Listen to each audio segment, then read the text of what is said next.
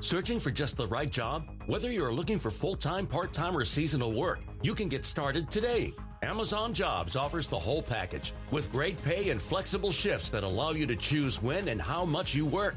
Find a warehouse close to home and discover the role that works for you. To get your application started for an hourly job, go to amazon.com slash apply. That's amazon.com slash apply. Amazon is proud to be an equal opportunity employer. What's up, y'all? I'm Amanda Seales, and listen, I get it. We're in some serious times, so I think some of y'all forgot I'm a comic. She had them jokes. I mean, you forgot I had a whole HBO comedy special. You forgot I showed love to how black women give compliments Okay, polka dots. and threw shade to how white women move in corporate America. Stop CCing all these unnecessary people on these emails. I get it. We've been cooped up for a long time. That's why the Amanda Seales Black Outside Again comedy tour is coming to a city near you. Go to amandaseales.com today and get your tickets so we can laugh and learn our way through this madness together. How black am I gonna have to get? Starburns Audio, a podcast, a podcast network. Have you seen OJ talking on Twitter? It's the weirdest boomer shit, but he's a, a murderer. He's just a murderer on Twitter being like, guys, I don't know what's up with America these days. I look at America and I'm like, hey, uh, uh, uh, can we, uh, you know, get something done in government? like, what's, what's going on? Anyway, guys, uh, thanks for being here on the Twitters. I Who's a I really person gotta appreciate kill? it. it's just so and then just like flashes this smile and then like you watch him like old man try to turn the camera off Wait, he's like videoing? he's videoing this is just videos of oj just like in his like on a golf course just being like hey hey guys hey thanks hey twitter it's me Holy orenthal shit. james simpson you might be familiar with me from the Naked Gun movies or my wife on a step lying bloody. it's really weird. Like I was even too young to know. I didn't know OJ before he was a murderer, right? Right. And he like it's just it's very very weird. It's very weird. I hate I hate this world sometimes. Everyone's just following him and just enabling this, and it's like he's a murderer. We But we're like voyeurs. We want to look at things and, and laugh at them. And then are we encouraging them by doing that? Are we encouraging them by fighting it? Because I feel like that's definitely what's happening. I mean, there's definitely. Trump. I have people in my feeds that I don't like because it is fun. I think they're bad people, and uh, but it's fun to watch them and see their posts. So I'm like, I I'm voyeuristic to an extent, but I'm not. I'm not gonna follow OJ. Yeah. How do you know what his tweets look like? Just are other people sharing them? Yeah, when other people retweet or something, like it, Twitter will show that in your feed. Yeah. And so I've I watched that video and I was it's surreal and, and weird. It's like it's like watching the Cats trailer if the Cats trailer had murdered their wife and waiter. You're listening to Mormon and the Meth Head. If you put a Mormon and a meth head together, this is what they sound like. Aaron Woodall and Jessa Reed are friends. Listen to them talking to Mike. Mormon and the meth head, Mormon and the meth head, Mormon and the meth. All right, guys, welcome to season three of Mormon and the Meth Head. This is my new favorite thing is just like arbitrarily changing seasons, but then never you doing had a, it. You have had a new podcast, Soberish, for a month, and you're on season eight. Can you're I- just like every every week, you're like, you know what? I'm going to change the direction of the podcast, and now it's like a it's like a baking show with Lil Nas X, and it's like what? I started this podcast. It was going to be an addiction podcast, and it was kind of like a collaboration with somebody else. And then I did it, and I was bad at it. I didn't like it. Um, I'm not the interviewer when we have people on the podcast you interview and I interject weird shit. And so when other people are on the podcast, also I'm just not that passionate about addiction. I was like, "Oh, I can like explore other angles," but then I wasn't doing that. I didn't like it, and I was just going to get rid of it. And everyone's like, "Wait, what?" You know, I got I did 10 of them and I was like these most of these will never see the light of day. Not cuz the people weren't good, but like I was bad at interviewing and I was like, "Mhm, yeah, then what?" It was like you know my autopilot, that terrible version of me that shows up when I feel awkward? It was that. Imagine that on a podcast. That's your co-host. Oh, it's so bad. So then I was like, I'm just going to get rid of it. And everyone's like, because here's the thing with me I am constantly throwing shit at the wall, and I'm not married to whether or not it sticks. I'm like, if it doesn't stick, I'm like, all right, on to the next. And so I was just going to get rid of it. And then a lot of people had been asking for me to get more into alien school stuff. And we'll get into this on our podcast. But I'm kind of coming out of this, I hate the word new age, but kind of coming out of this alien school closet a little bit more than I have in the past. And it's something that I'm self conscious about on our podcast because I love all the ex Mormons so much, but I know that they're atheists. A lot of them are atheists. I know a lot of them are triggered by this sort of stuff. And so it's something that I get uh, self conscious about for that, but I'm also afraid of people thinking I'm crazy. So anyway, after four episodes of Soberish, I was like, all right, now season two, and the show has a completely different concept.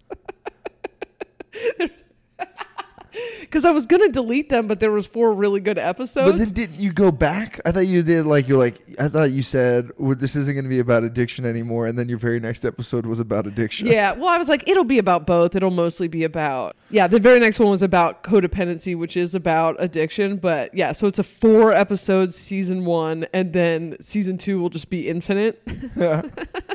I have you ever watched the first season of your favorite show? Like the first season of Parks and Rec. There's no need to watch it, in my opinion. It's not Parks and Rec. It's a completely different show. Oh, good the point. I thought you were saying there was a show called My Favorite Show. No, no, just anybody. I'm just like the first season is often. It's not you can't. It's not like this with every single show, right? Some shows stick it from the beginning and know what they are, but you'll see in lots and lots of sitcoms characters completely change as they as they go because they're like, okay, this isn't working. Like Donna and Tom are completely different. What's Amy Pohl? Leslie Knope. I've Leslie Knope it. is total is is way different in season one than she is from the rest of the show. She's not likable in season one. Uh, she's just they're like they're just making her like Michael Scott, and there's not like the lovable weird energy that she had. Like they come into their own as the show progresses. The Office. Look at Kelly Kapoor in The Office in season one dresses completely differently.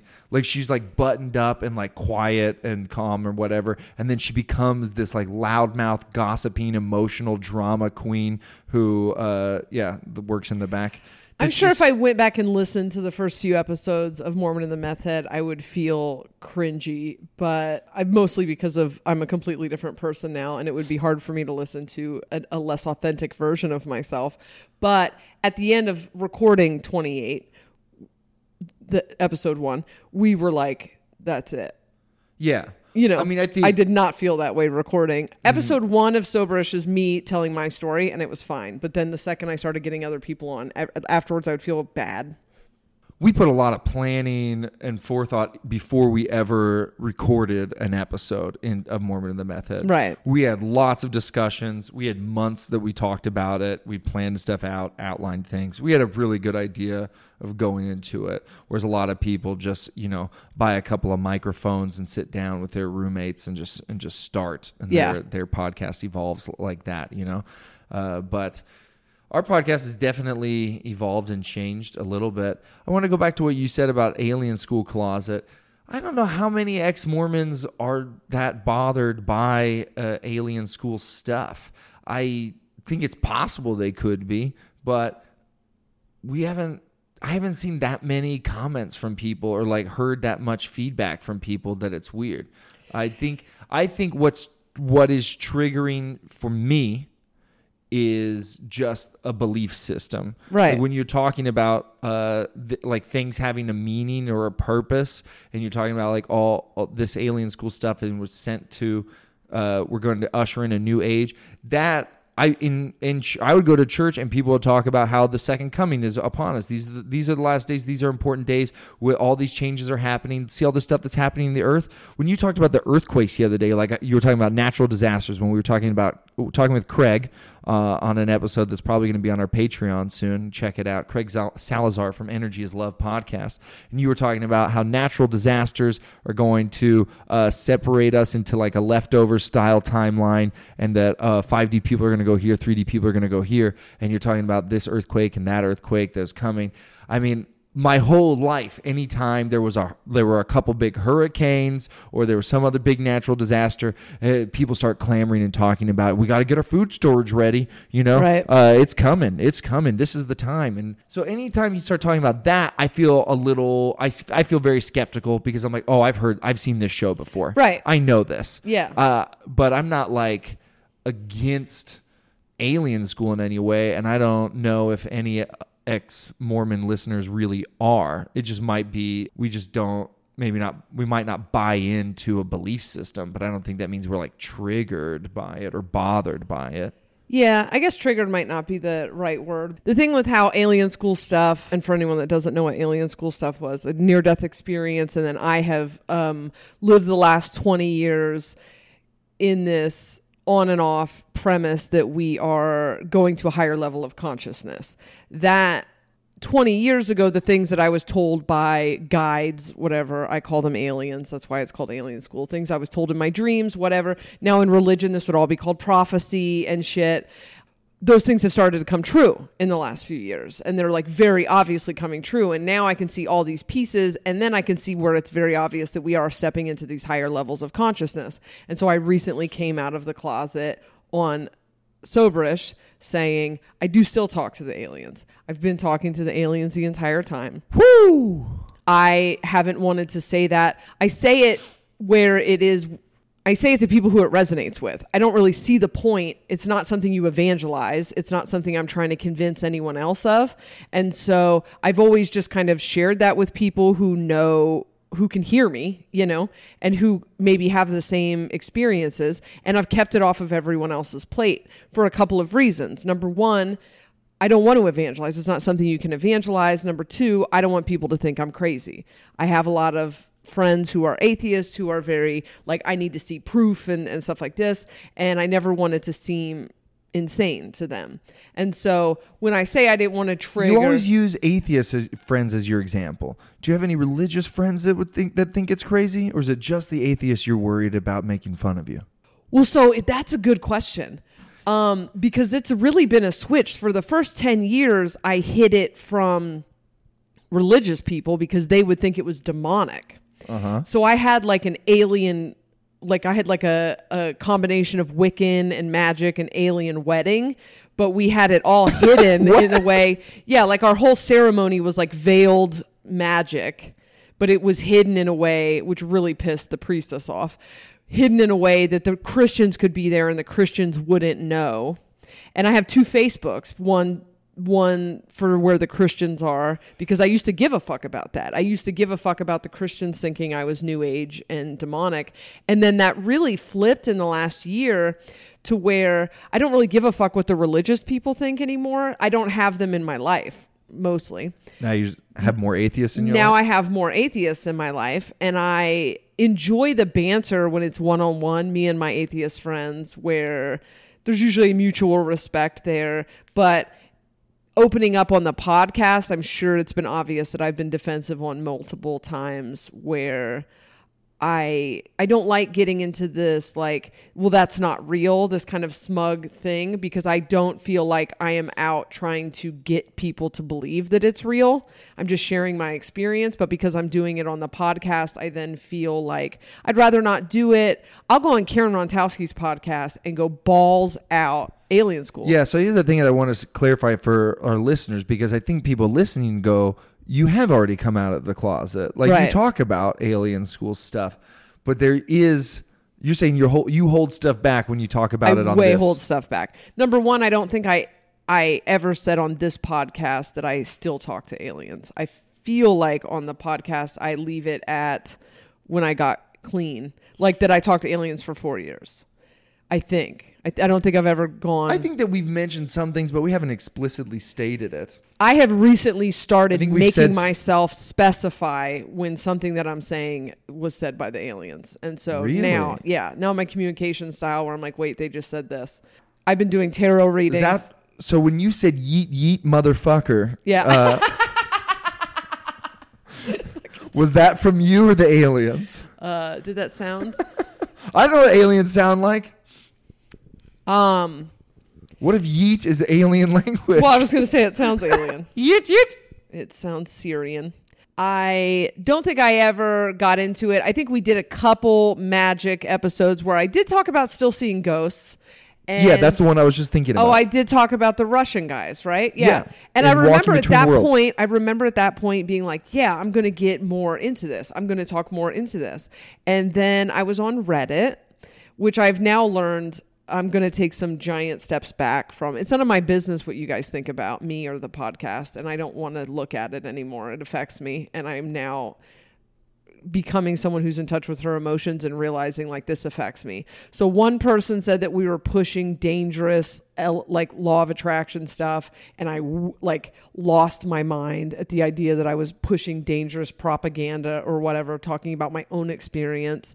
And then somebody else who was complimenting me, uh, complimenting us said something like, you know, Jessa talks about esoteric stuff with what I feel like is unwarranted fervor or whatever the fuck.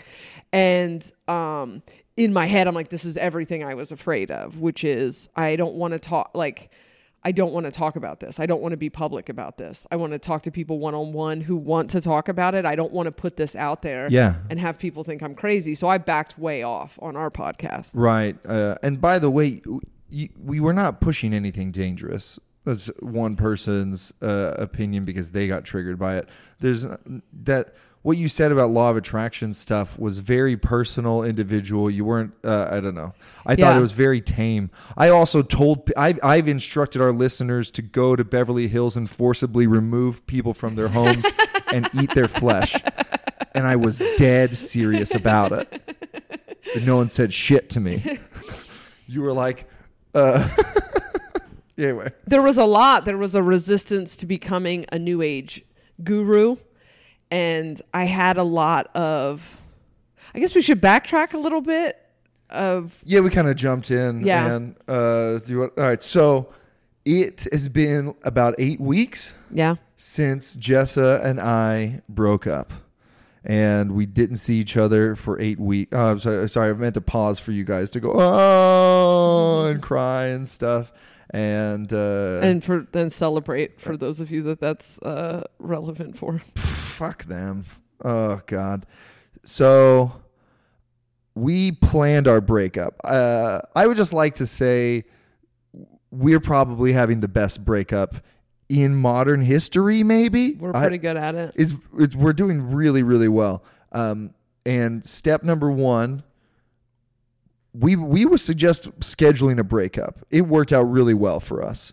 Uh, we Got to have a breakup moon, which is like Yeah. just like the honeymoon phase, but at the end, because you know it, it's almost the end, so you get to just like let go of all the drama and just have a beautiful, what was it, ten days together? So yeah, so like we we uh you know had a fight and had a conversation. We're like, okay, we have to break up, and then we still had shows to do together, and that was gonna be awful. And we had, was looking at our calendar and was like, you know, we do have this in the summer. We could just cancel this and not book anything here, and we could have this large block of time to not be around each other, uh, which is important for a breakup, which is hard for me and Jessa to do because we have to we we do all kinds of work together. So we like found this spot that was going to be free, and so Jessa said, "Why don't we just get back together, stay together for the next two weeks, and then break up on this day?"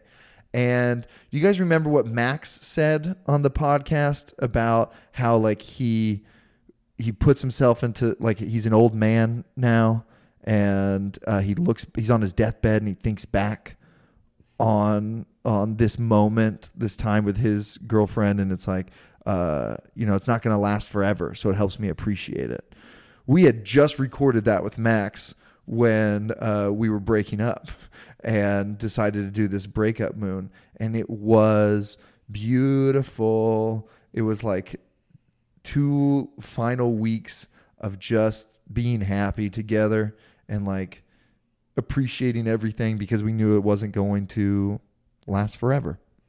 Yeah, it was like all of the baggage that made it difficult for us to be happy together in a relationship wasn't there because there was no fear of it going away. There was no fear of it lasting forever. Like all of the things that trigger us into pain, all we had left was just, and then we got for two weeks just to be what we wished we would have been to each other the entire Yep. time. It I felt like, I was I I was much better to you in those last two weeks, and like everything was it was really nice for two weeks, and we were doing shows together. We actually had uh, a problem with the show that uh, no one uh, uh, has paid me for, uh, but we got like with this one extra night and you were like come back to my hotel if you're not if you're not driving home like come back let's and we had to to be together one last night like one extra night and then in the morning like i got up and like drove think we still we still texted all that day and at midnight was Yeah. the uh, we like said goodbye. And i was just like at my parents house in boise texting you at 11.59 and then we were like bye. And then we didn't see each other for two months. And we spent two months uh, sorting through all that baggage stuff that we had put aside for two weeks. you know? Right. It's like we, you break up and you realize, oh, am I gonna have to process shit? Let's just stay together then. I don't want to do that. So we just we just kicked it down the road for two weeks, and uh, it was. It's been a, a strange and tumultuous eight weeks. Would you say? Yeah. I mean, I think we I don't think we're done with the the, the full process, but I think Yeah. Unfortunately, we just have episodes to record, so Yeah. we, have to, we have to get back together. this is um another level of it, but I think we came we went in and came out of that 8 weeks completely different people.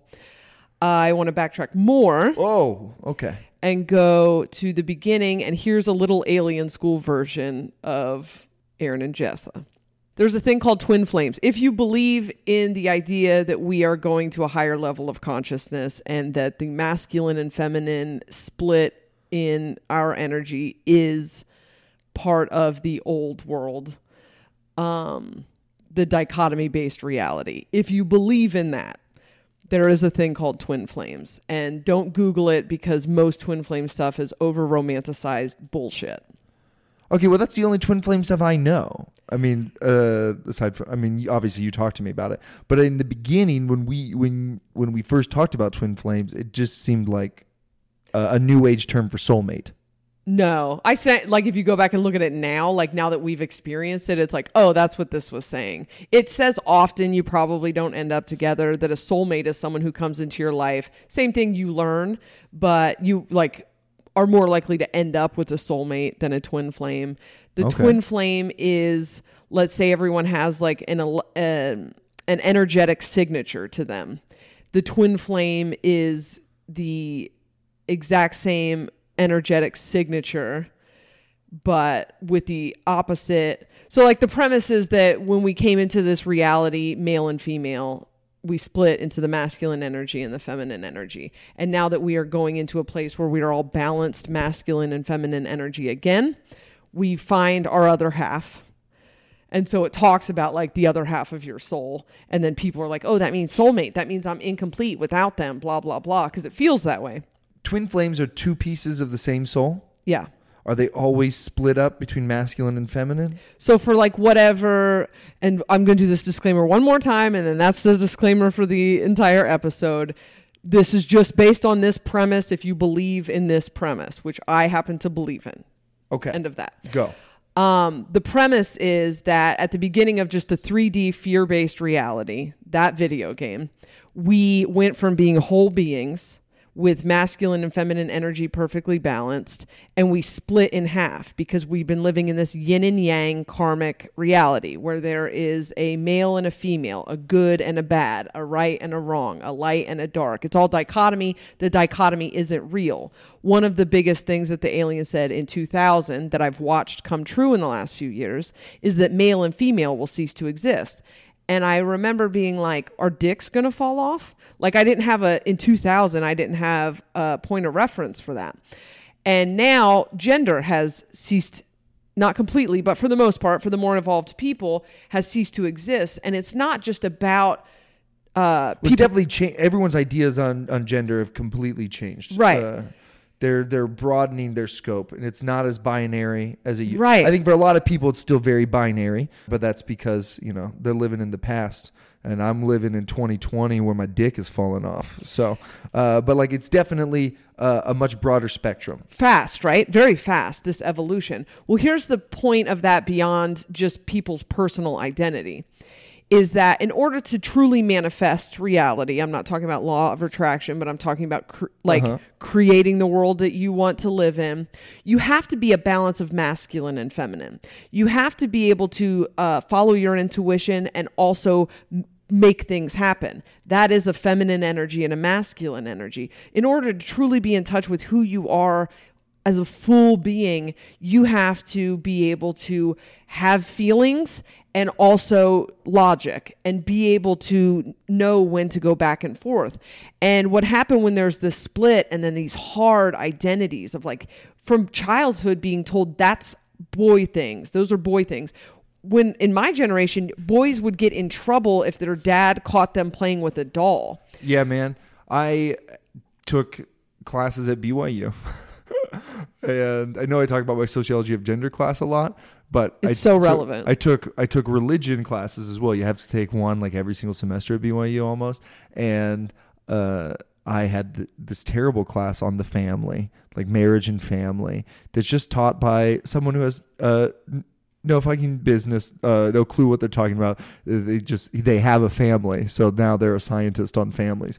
And I remember him just like talking about the differences between boys and girls. And he's like, you know, my my boys play with footballs, and my girls play with dolls. And I'm like, who bought them for them, Right. Todd? Like, what are you talking about?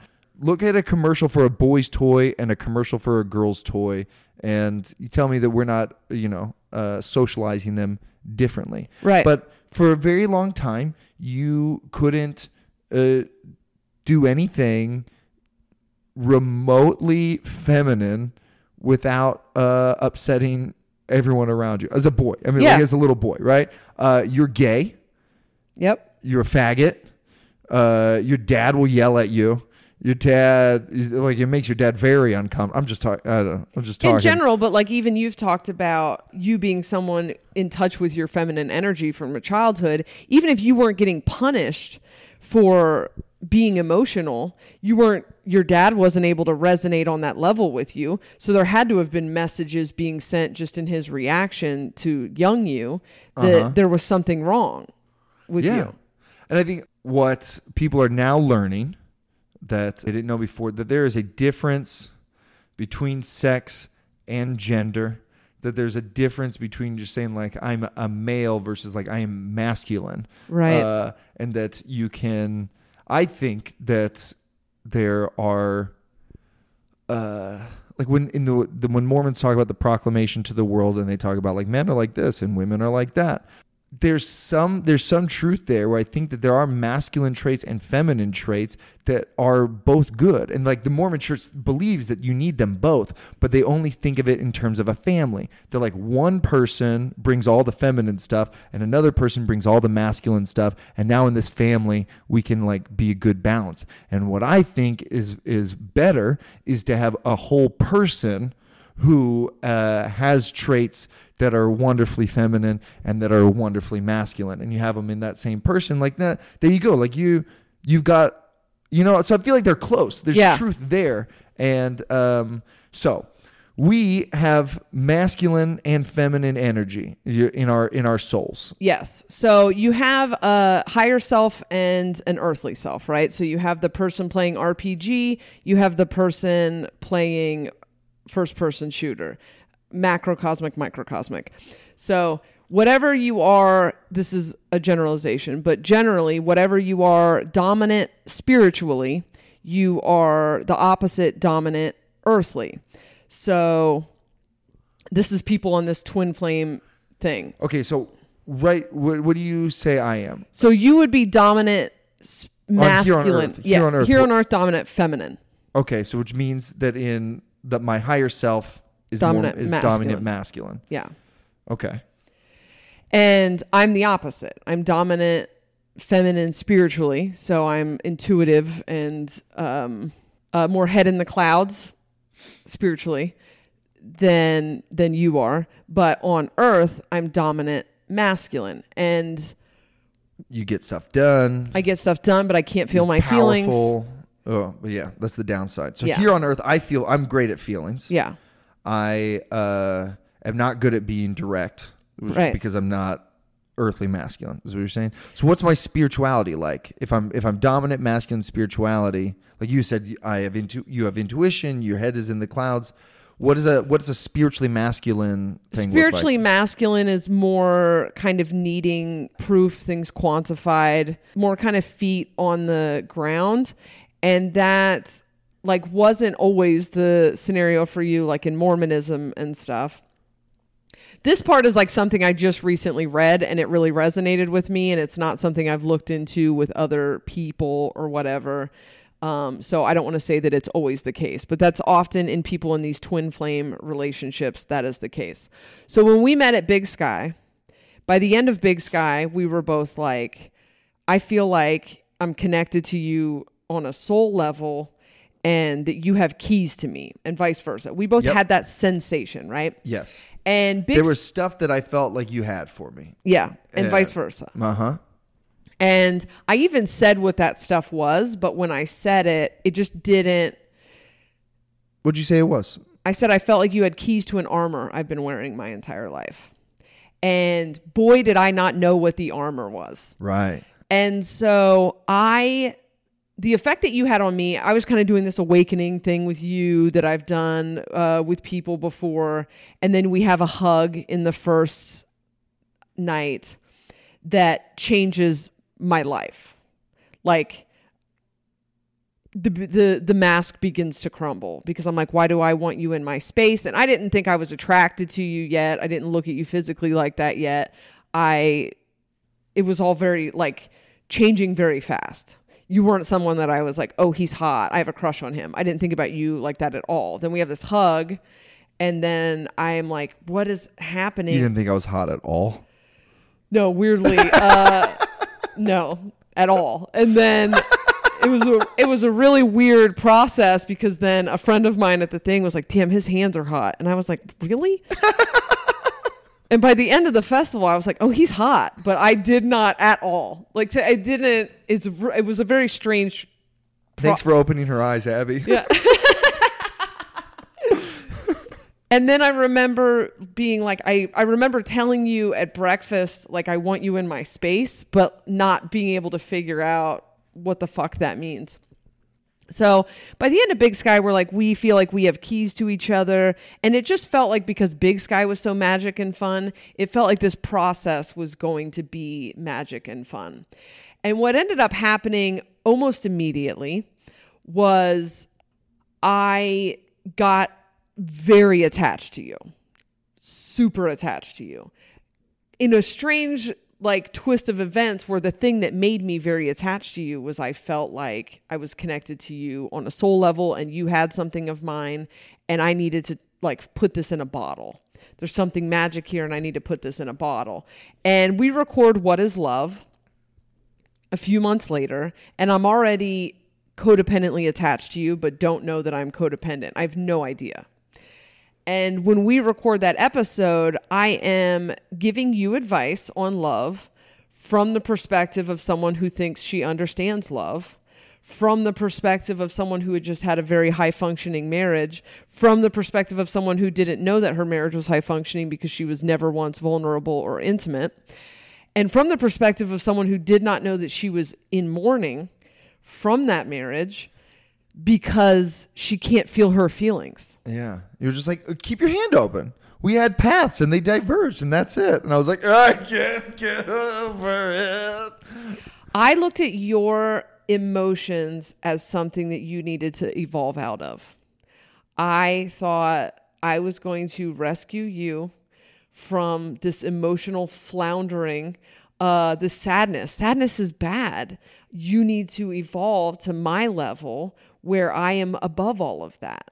Because I had feelings when I was younger and I thought that I, but I was always ashamed of them always ashamed of them. I changed my name from Jessica to Jessa when I was a teenager because I was so ashamed of how much I was affected by things that happened to me in my childhood. I was ashamed that I allowed them to happen. And so I created this tough exterior that I then believed.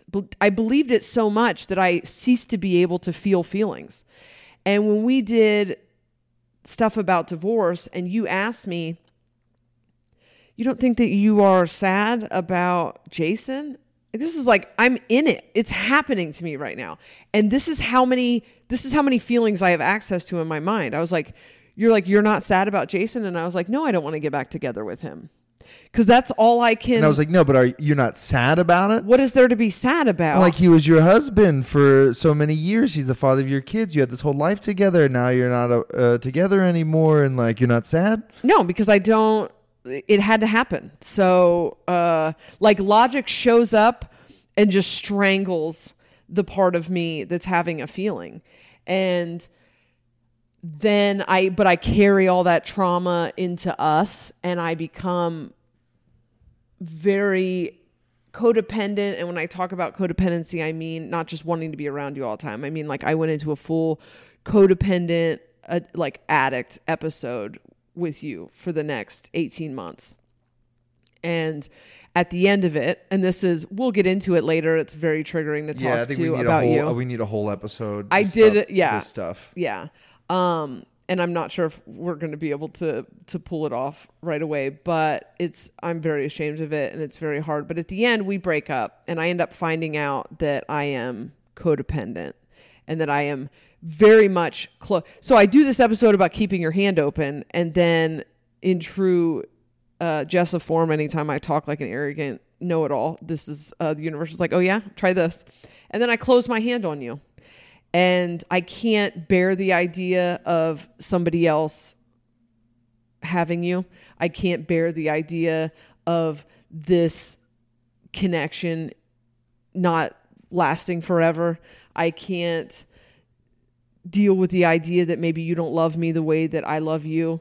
And I turn into a version of myself that I just didn't know I was anymore. I knew I was love was a nightmare for me, but then I had this great marriage with Jason and it's not until the last few weeks that I was like, "Oh, I had a great marriage because I I had what I perceived to be a great marriage because I wasn't having any feelings. I didn't have to I wasn't intimate. I wasn't vulnerable. And so it was just a, it was a great it was a business partnership.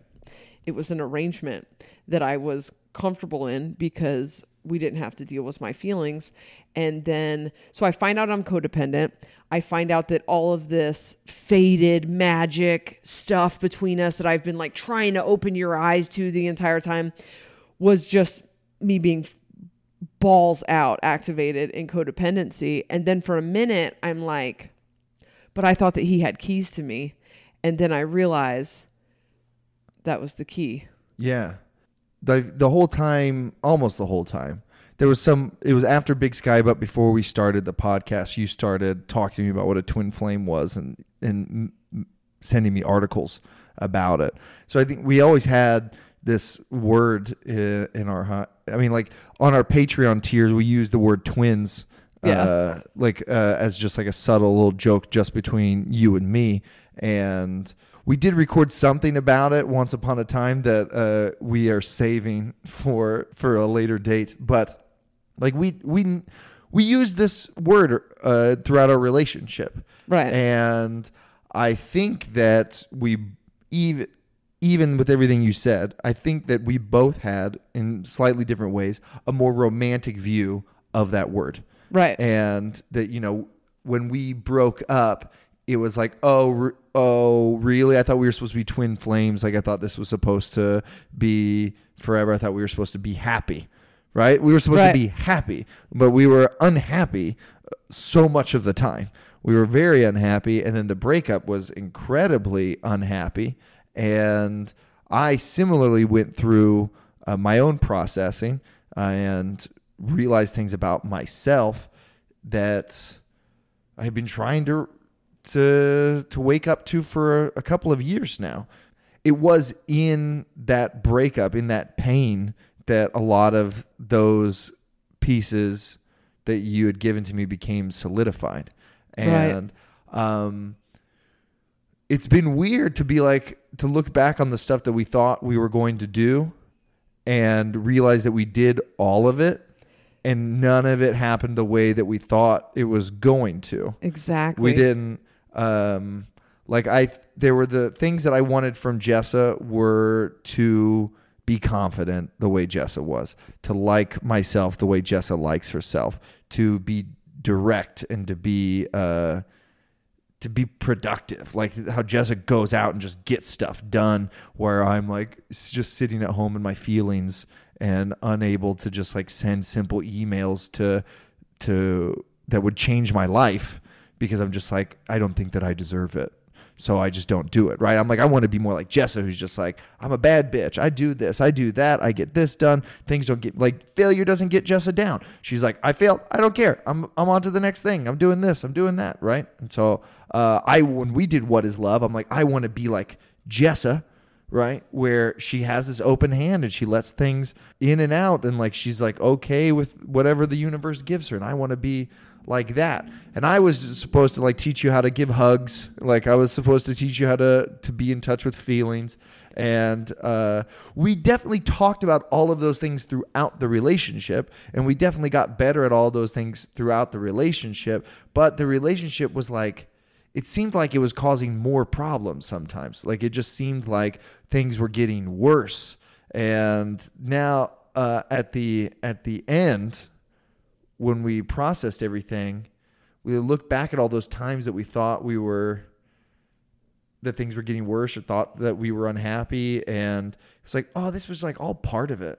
Yeah. This was all part of it. If we hadn't had the problems that we had, which was like uh, you were codependent and I had this fear of uh, of intimacy, and like had one of us not had the other thing, Yeah. we wouldn't have fixed the like. I think right now, like I'm uh, I'm working on fixing my fear of intimacy, and you're working on fixing your codependency. But like if you if, if you hadn't been with this guy who was afraid of intimacy, you uh, your codependency never would have been highlighted Exactly. my fear of intimacy is sneaky in ways because I want to be intimate. And there's a lot of intimacy that I crave but then uh if somebody likes me too much then you know like I I'm weird about it. And I don't think we would have isolated that and found it had you not been uh, up my ass Right. And know? like if we didn't have a podcast, we never would have gotten to this we would have because we would have left each other a long time ago Yeah. but we are like we gotta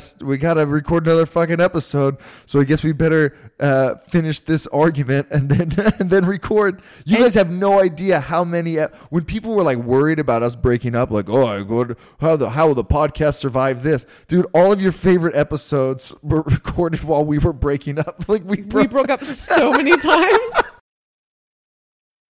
We broke up we broke up 8 times before we became boyfriend and girlfriend. we were on season nine now uh it was so like I look back now and I'm like fucking a.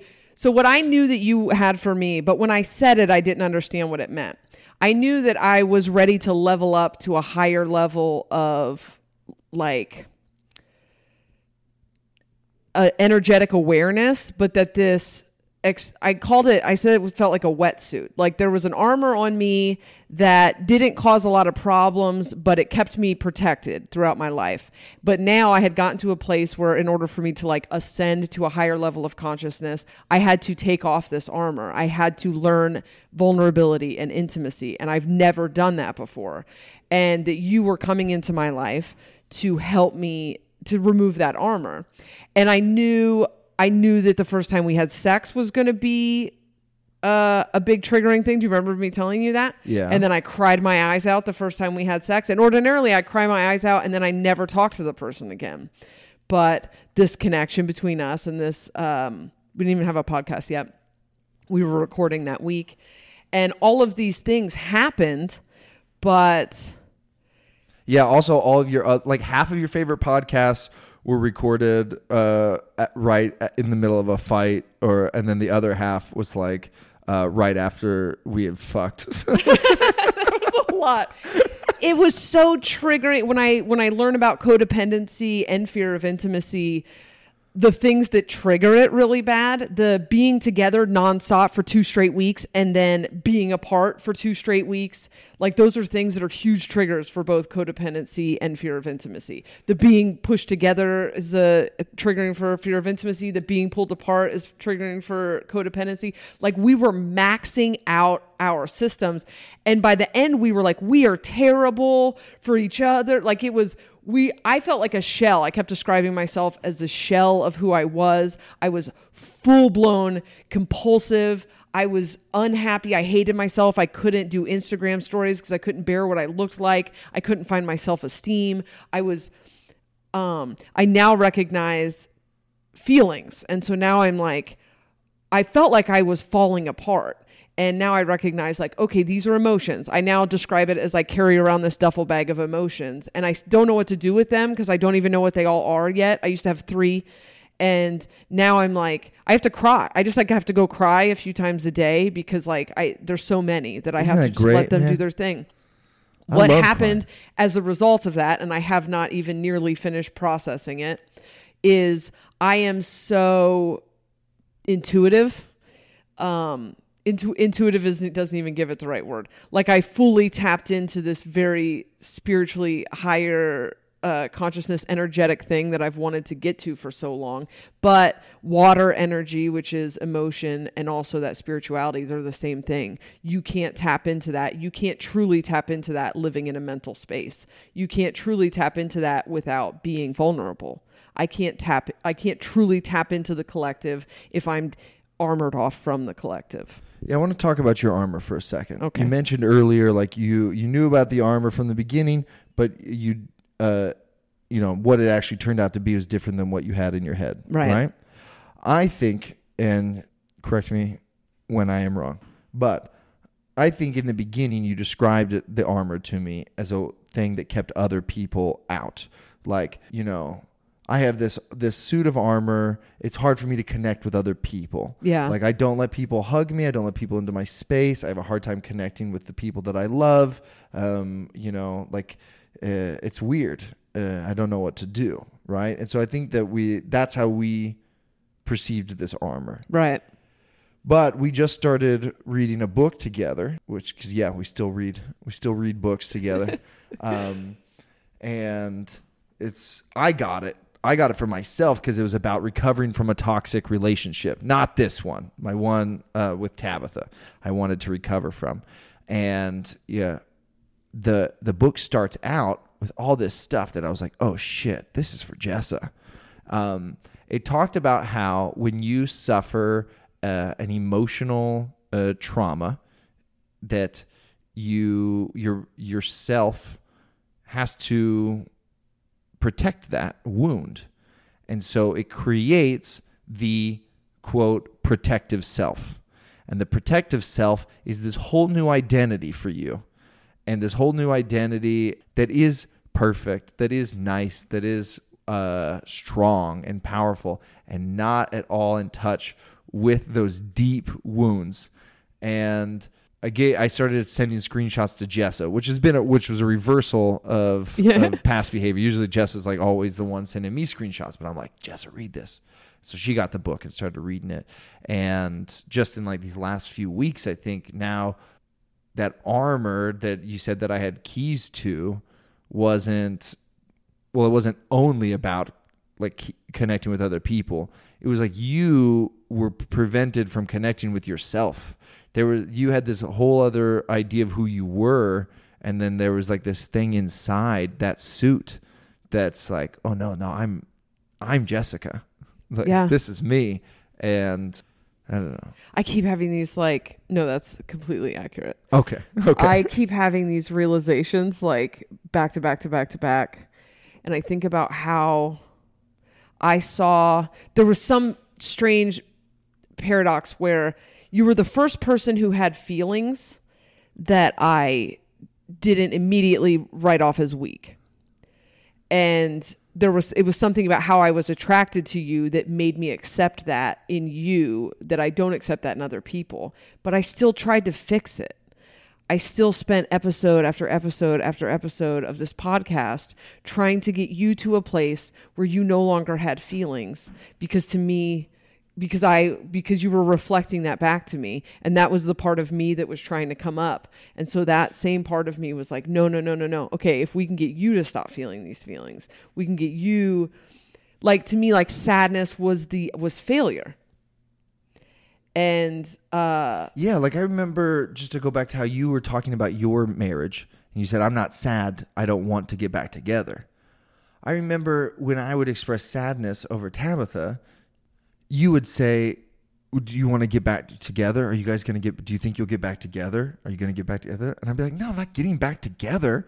I just miss her. I miss the idea of her. I miss who she used to be. Like I'm no, there's no way we're getting back together. And then you'd be like, "Why are you sad about it?" I couldn't you wanted me to like accept it and stuff, and I just wanted to express it. yeah, I couldn't.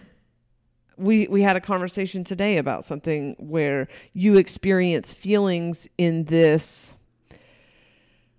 this gradient, and a lot of our conflict was love. Like th- there were two speeds of love, friendship or whatever the fuck was happening to me. Straight up codependent, balls to the wall attachment. And you're like, I don't feel the same way you feel. And I'm I love you as a friend. And I'm like, you don't love me as a friend. Like friendships are this. And then after a while, you're like, there's a, you know, there's levels. There's levels. There's a gradient. I'm like, no, there's not a gradient. There's two things. I either hate you or I want to live with you. This is that I put all people on earth into that cat into those two categories. And there are things uh, now where I I now look at your connection with feelings and I'm like as it's happening to me and as I'm dragging this duffel bag around and being like, "Oh, some of these feelings don't match logic."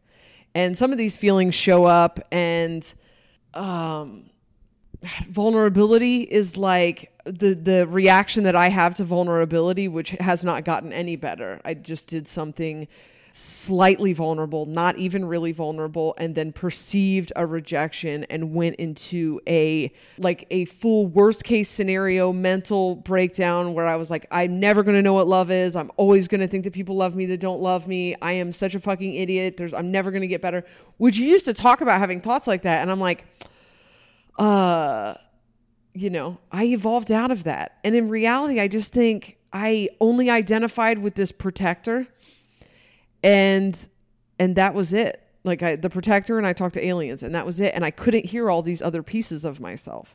And it was strange that I saw through your protective self. I saw you as as something so different than the way you perceive yourself. And, at Big Sky, I don't know if we've told this story on the podcast. And this is such a beautiful story of at Big Sky, the first time we met, uh, we were talking, and you said, um, "I, I, I need everyone to think I have my shit together." I have, I can't bear people thinking I don't have my shit together. and I was so bemused by that. And I said, "Jessa, no one thinks you have your shit together, but that's not true. It was just me. It was like I, I felt like I was like when I look at you, I don't see. Uh, this sounds. Uh, uh, I don't want this to sound mean or anything because I loved you, but I was. I saw someone very emotional and not in touch with those emotions. I saw someone that was compensate like was that whose behavior was compensating for this and that,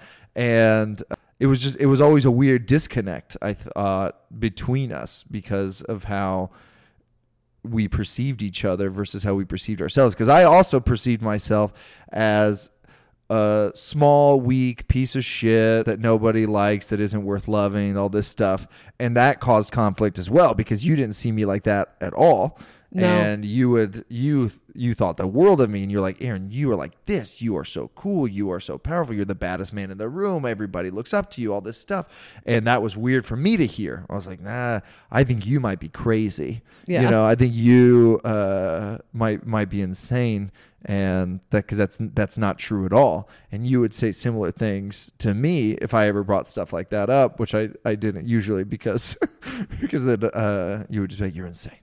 Why do you why do you hate me?" I'm like, I don't, I know. I didn't hate you. I loved you. I just uh, saw these emotions inside of you, turmoil. on the podcast, and this will be a, a big season three shift, I think. On the podcast, there was a lot of me trying to fix you and a lot of me kind of taking like therapist or teacher role.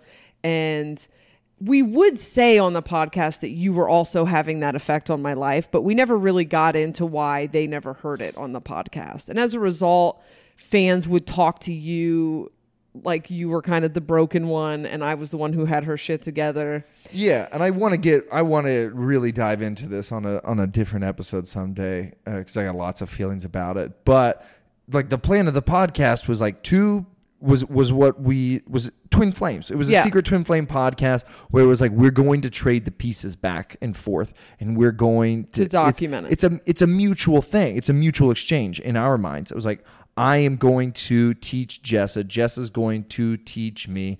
We're going to be mirrors. We're going to reflect. I said this in a Patreon episode that I'm editing right now, where um, I don't think anyone can fix anyone else.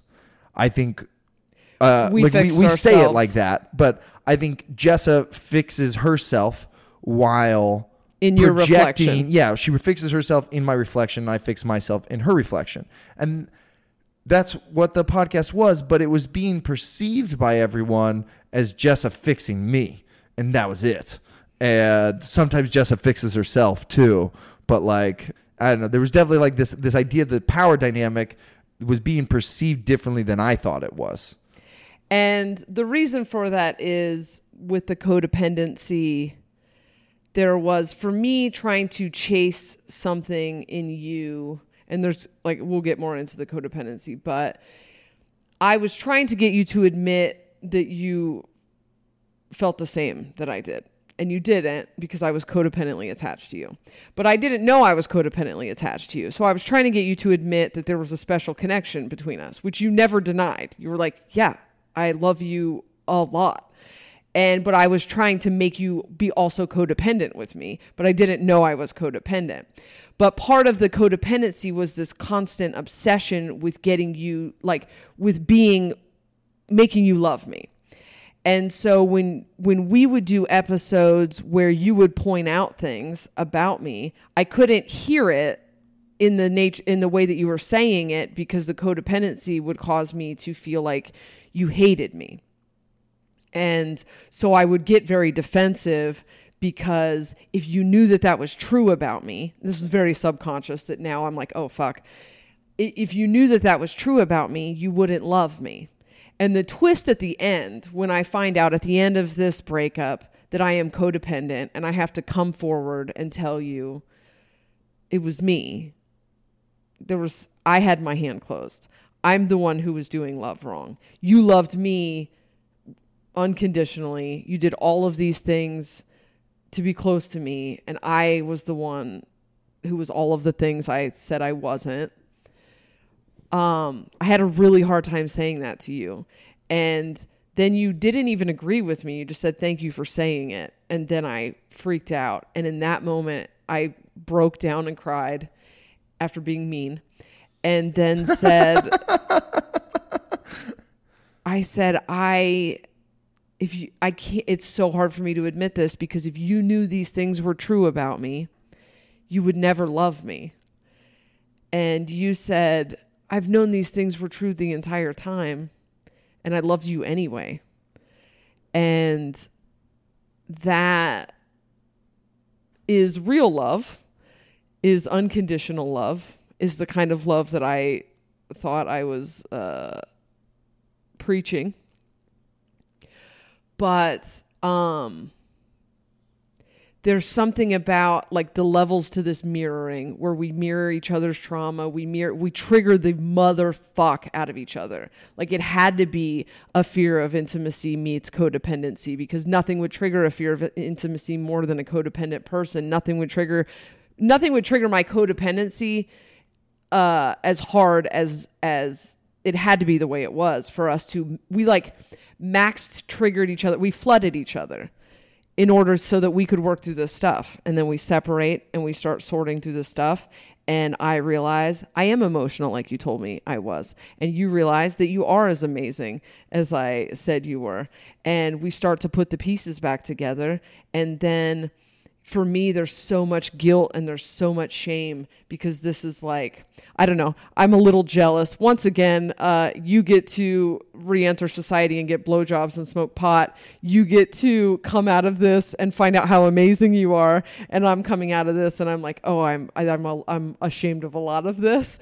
Yeah, well, Um, I I felt guilty and ashamed. Yeah, forever. So it. I get, yeah. Well, no, I, like I mean, yeah, for a lot of my life, yeah, but like also, I feel like I was feeling the blame of everything like during the relationship, and I was really uh, beating myself up over everything, like all the everything during the relationship. I felt uh, I don't know. It, it, it didn't feel it didn't I yeah I beat myself up a lot and Yeah. so it uh I think we we each get a turn feeling guilty I Yeah. think like uh you don't have to though like this is not I know on the other side, it's just a whole more authentic version of yeah it's myself. just well there's just like you didn't I don't know I I I knew it the whole time and I loved you anyway and you said sorry afterwards and it felt better I don't think you have to feel guilty I think it's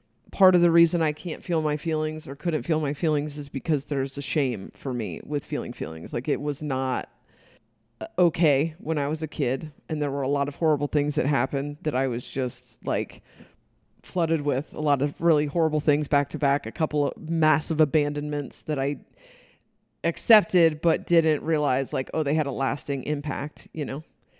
And um when I say guilt and shame, I mean there's a lot in processing parts of me that came back, got triggered back, things I've worked on for years, like being direct and not being manipulative to get my needs met.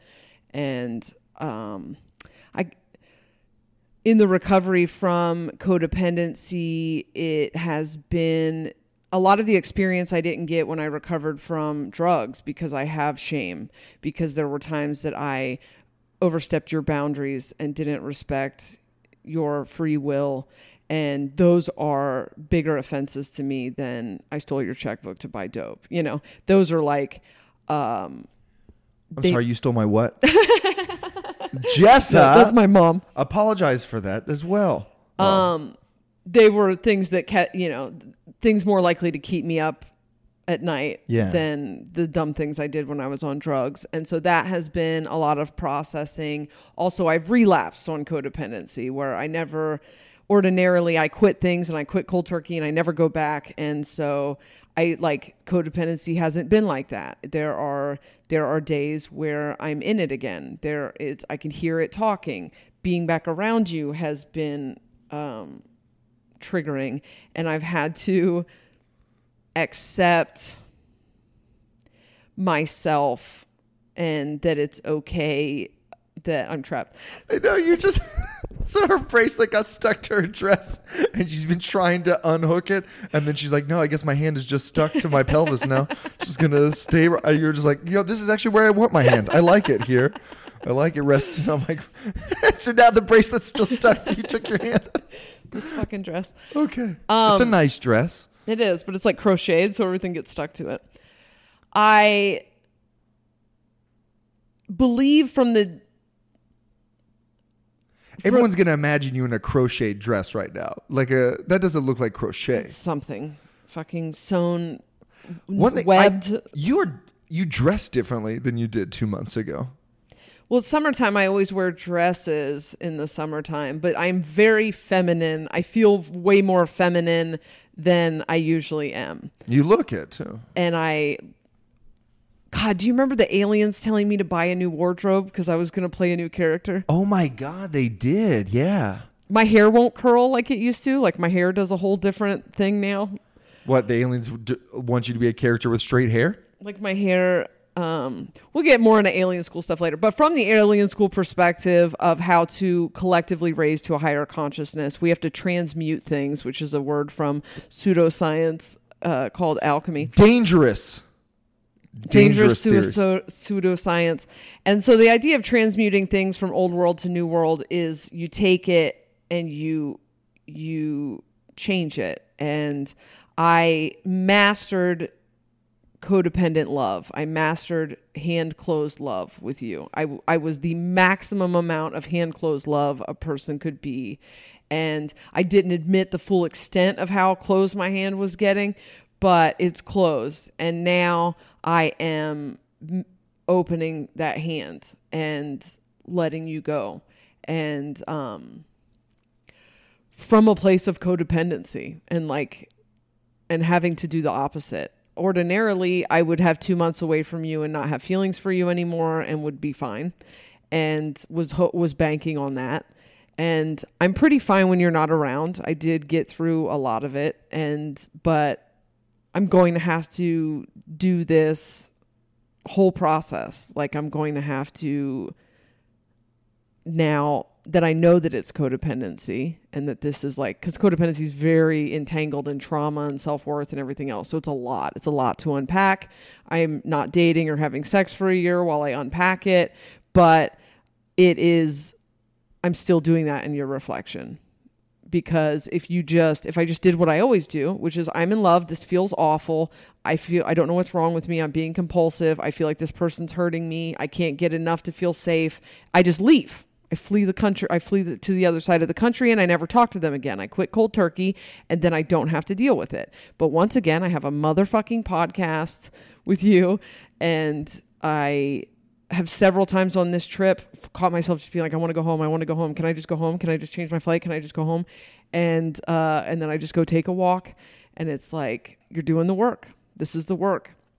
You can cut them out of your life and quit the podcast, and you'll hate that. First of all, I love this podcast, but you can cut them out of your life and not grow, or you can stay in this reflection that has already provided you with so many opportunities that were always painful and you can stay in the pain and transmute it to to everything that you wanted in the future.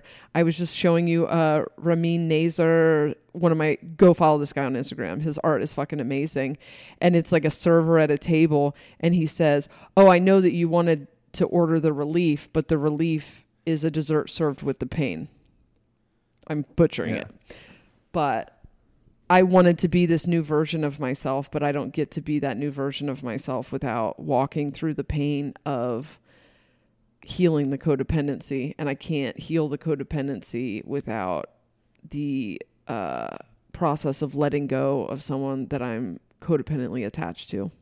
So give us a brief summary of like we're gonna uh, we're gonna dive into it more for both of us, but what was the last like the a timeline of the last eight weeks? The How did it start? How did, was it in the middle? How did it end? the last eight weeks involved um first week was like whatever second two weeks were drug withdrawal like i i writhed in bed like a person kicking heroin at the same time jason had uh his life fell apart he left he was no longer like paying child support or whatever. And so like my financial situation took a shit. I thought i was going to have to move back to delaware.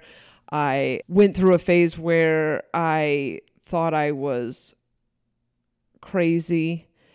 Like i had to face this point where it was like you have to take two feet like put two feet on one square. And a lot of people who resonate with alien school stuff were asking for more alien school stuff and i've just been so resistant to that we'll dive into that in another episode but there came a point where i had to make that decision and then i almost got a job selling cars a lot of this happened in one week Um, I almost got a job selling cars just to like whatever handle the financial stuff because I feel like I want to quit comedy, but whatever. And then I, We're so similar. The, We the- are. our two our two months were so parallel. But did you start reading tarot cards? I didn't, I, nor did I start selling cars, but I really just wanted to quit comedy. That's all I meant. I fame started to really get to me and I I just learned a lot about myself and I was going to go get a job selling cars and then was talking to Karen Rontowski who does my readings, right? And she was just like, "I'm going to ask again." Apparently she's asked me multiple times like, "Why don't you do readings? You literally read oracles all day. You talk to aliens. You are made for this and people want this from you. Like, why don't you do this?" And I was like, "Because if I do that, I have to admit fully that that's the stuff that I believe in and I like to keep this. Do I mean it? Am I kidding? Kind of thing that I play. and it Is was it drug induced schizophrenia? right. I don't Disclaimer. know. Could be a brain tumor. And I'm not super I just think it could be both. I could think there's I think there's a timeline where I have that, but I'm mostly saying that to to defend myself from people thinking ill of me. Yeah. And I'm coming to this place where to be truly authentic, I just have to be me. I'm not shoving it down anyone's throat. I'm not imposing my will. I'm not evangelizing. I'm sharing my own experience. And there are a lot of people who my experience resonates with. And I am getting a lot of messages from people once I finally made the decision to just be myself and sorry if you think it's crazy or woo woo or pseudoscientific. I'm not fucking anti-vax on the internet. I'm not doing anything that's hurting anybody and I'm really only talking to people who feel the same way and there's so many of them. And once I made that decision, which included like a few hours where I thought maybe I should just put myself in a mental institution, um, once I made that decision, people came out of the woodwork and they were like, I've thought I was crazy for a long time. Like, like I don't know, I don't have anyone to talk to who's had these same experiences, whatever. Like, like I'm finding my tribe, and uh, which is funny because that's what the aliens called it.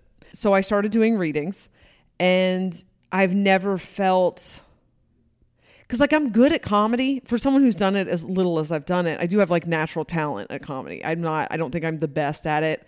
I have but I hate it. I've always hated it. Comedy is something that comes and gets me and I I have a very I don't enjoy it, you know. Kind of like it. I don't like it the way other comedians like it. I don't feel super driven to do it. I feel like it came into my life as a means to an end to do other things, but I've been doing readings and it's like what I was born to do. It's like all of this tapping into people and wanting to help people, but it's like an energy exchange because they're paying for the readings. And so we are exchanging something, which I never judged readers charging money because I'm like, well, it's a service and also exhausting to tap into other people all day. But I had a hard time being okay with that for me. I felt like it was greedy or um, not spiritual or something for me.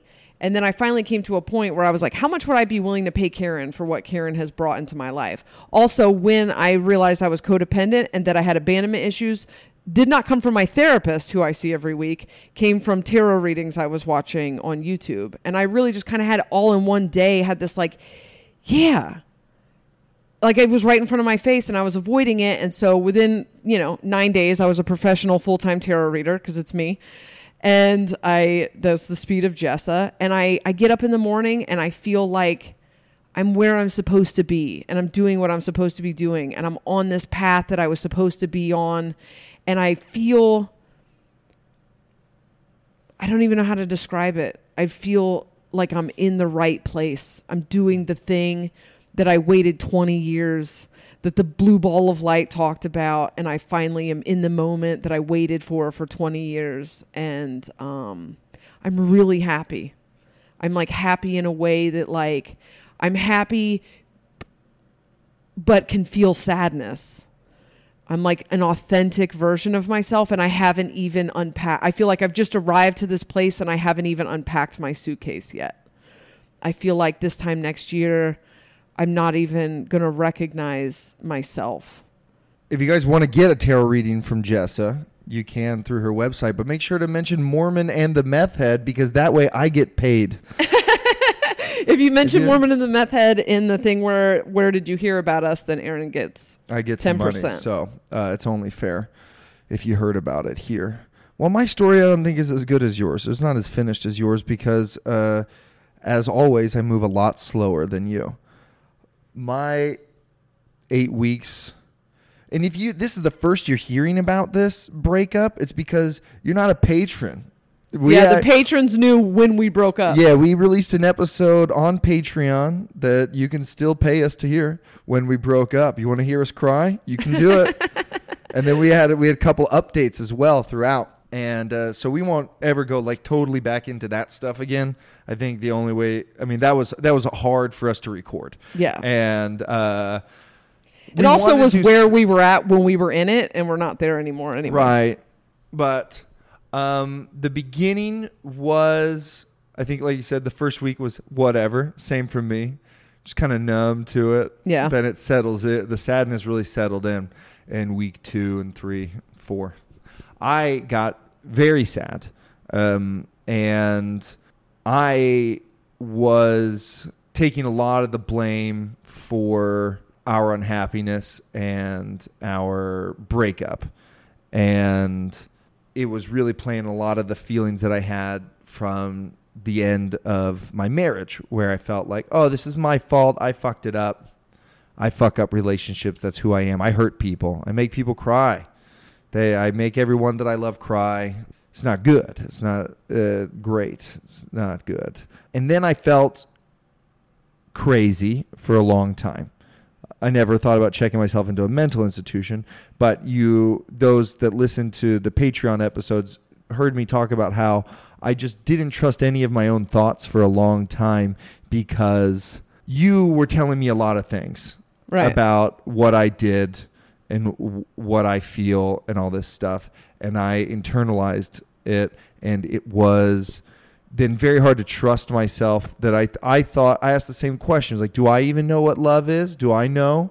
I thought I knew, but uh, says I don't. And uh, like you know, what if what if I I was in love and I was just avoidant or detached or deactivated or afraid of intimacy or commitment, whatever whatever we were calling it. I was like, what if I'm just all those things?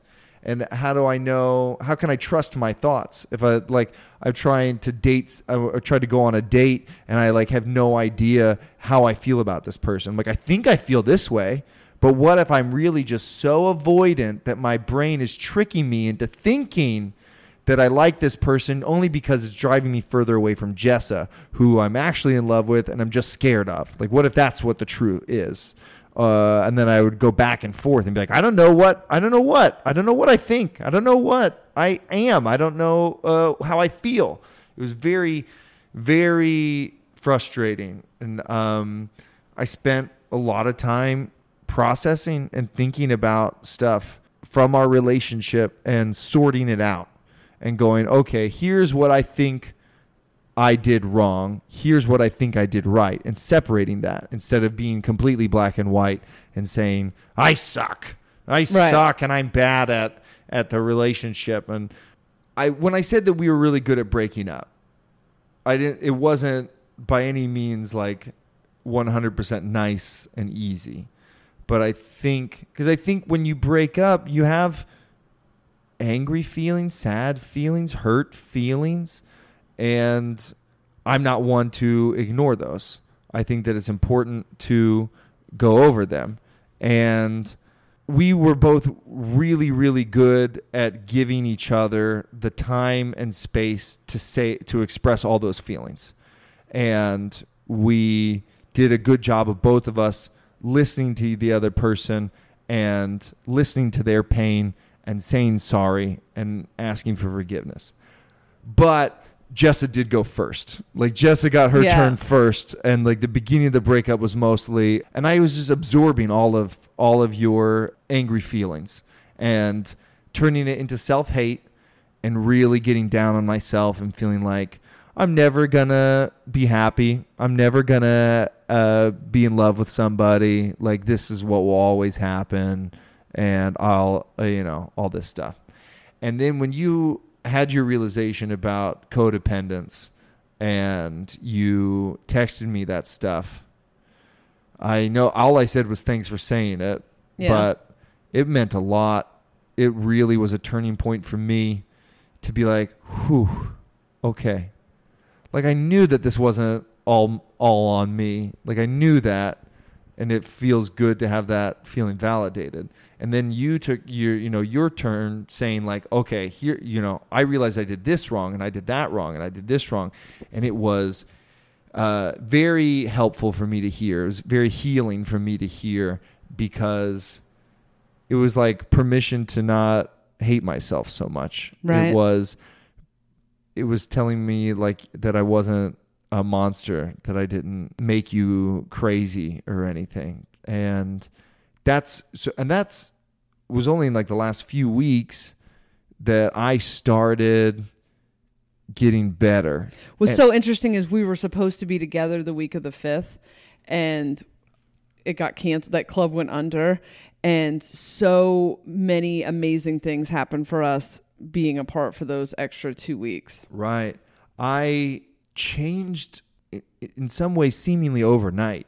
I started behaving differently and it was like the way I always wanted to behave and uh, just just things that that we'll dive into more but like standing up for myself, having a greater self-worth and uh, making choices based on that self-worth and saying, you know, huh, I I deserve this. Or I don't need to do that. That's chasing something that's unhappy and I don't have to do that. And it it's been really really good. I still am trying to sort through all my thoughts. Like I'm not completely done being crazy because I still wonder like do, am, how afraid of intimacy am I? Do I what what's, you know, but I feel much more optimistic and I feel like, "Oh, I'm figuring it out." Figuring it out and uh I don't know. It feels good. It feels good so far, and I think that it'll keep getting better. I think it was everything we thought it was going to be, in none of the ways that we thought.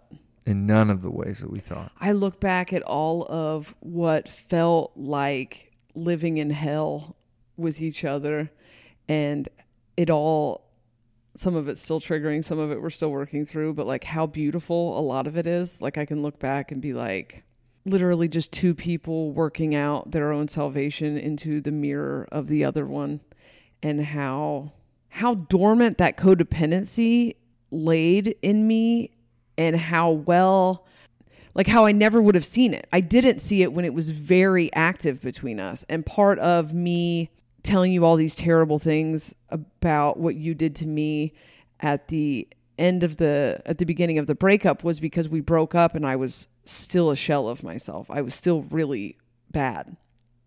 And then I it has to be your now I'm mad at you because now I'm never going to be better. I'm still so broken. I'm still so fucked up. And I hope that part of me saying that stuff because as soon as I said it to you like the next day I was like I'm still fucked up. Like that wasn't it either, you know. I don't know. Is like it's it's very magic and I think I think twin flames are real, man. And now I think back to all the stuff that we read about it. It was like they come into your life to balance out your masculine and feminine. You there's a runner and a chaser dynamic. There's attraction. There's yeah, there is there is an insane bond between us. And like this is part of the opening hand thing for me is like for me I was like this is don't you see like you don't get this anywhere. Like this doesn't happen anywhere. This is meant we have to hold on to this. We have to put this in a bottle, you know? And I was like constantly trying to point it out to you and it was like you were never denying that. You were like, "Yeah, you feel connected to my soul. There are all these great things about our connection." And then you would just kind of like have the connection and then not need to to to do anything weird with it. And then I would need I would try to turn it into something you know, closed-handed, but then that made us both miserable. It didn't make me happy. I wasn't upset because you weren't doing the right thing. I was upset because I'm vulnerable and I don't know what the fuck to do with vulnerability and I kept trying to make you fix it. And then then I felt like but the whole time in my head I felt like I was fighting for us. When it was like we had us the entire time. We never didn't have us. And then I had that vision that one time in the middle of that time I accidentally did the weed pill where they showed me the game of mirrors thing where everybody Yeah. is projecting their own movie and they're all playing different movies and I didn't realize I thought that was a vision for humanity but it was actually for me. So, the next few episodes are going to be us kind of diving deeper into all of this stuff. So buckle up and come along for the ride. It'll be okay. We promise.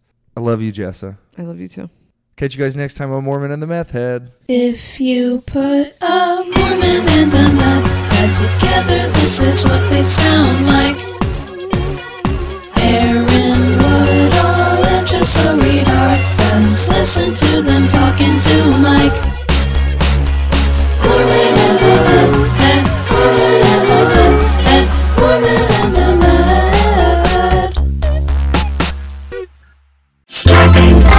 a podcast, a podcast network.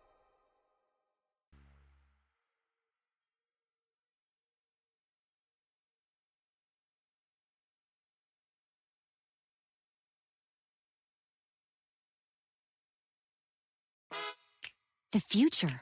So cool, right? All of those amazing new innovations that are going to make life even better. Like, okay, wouldn't it be great if your car could change color to match your mood? Oh, wait, no, to match your outfit. Ooh, I think I would like that. Buick is thinking about the future every day. A future built around you with super smart Buick EVs that can make your life even better. And soothing spa like interiors that can leave you feeling relaxed and refreshed. Wait, is that eucalyptus? Oh, believe me, the future smells incredible. And it's all out there waiting. So let's go to the future together. Want to go? Join us at buick.com slash future.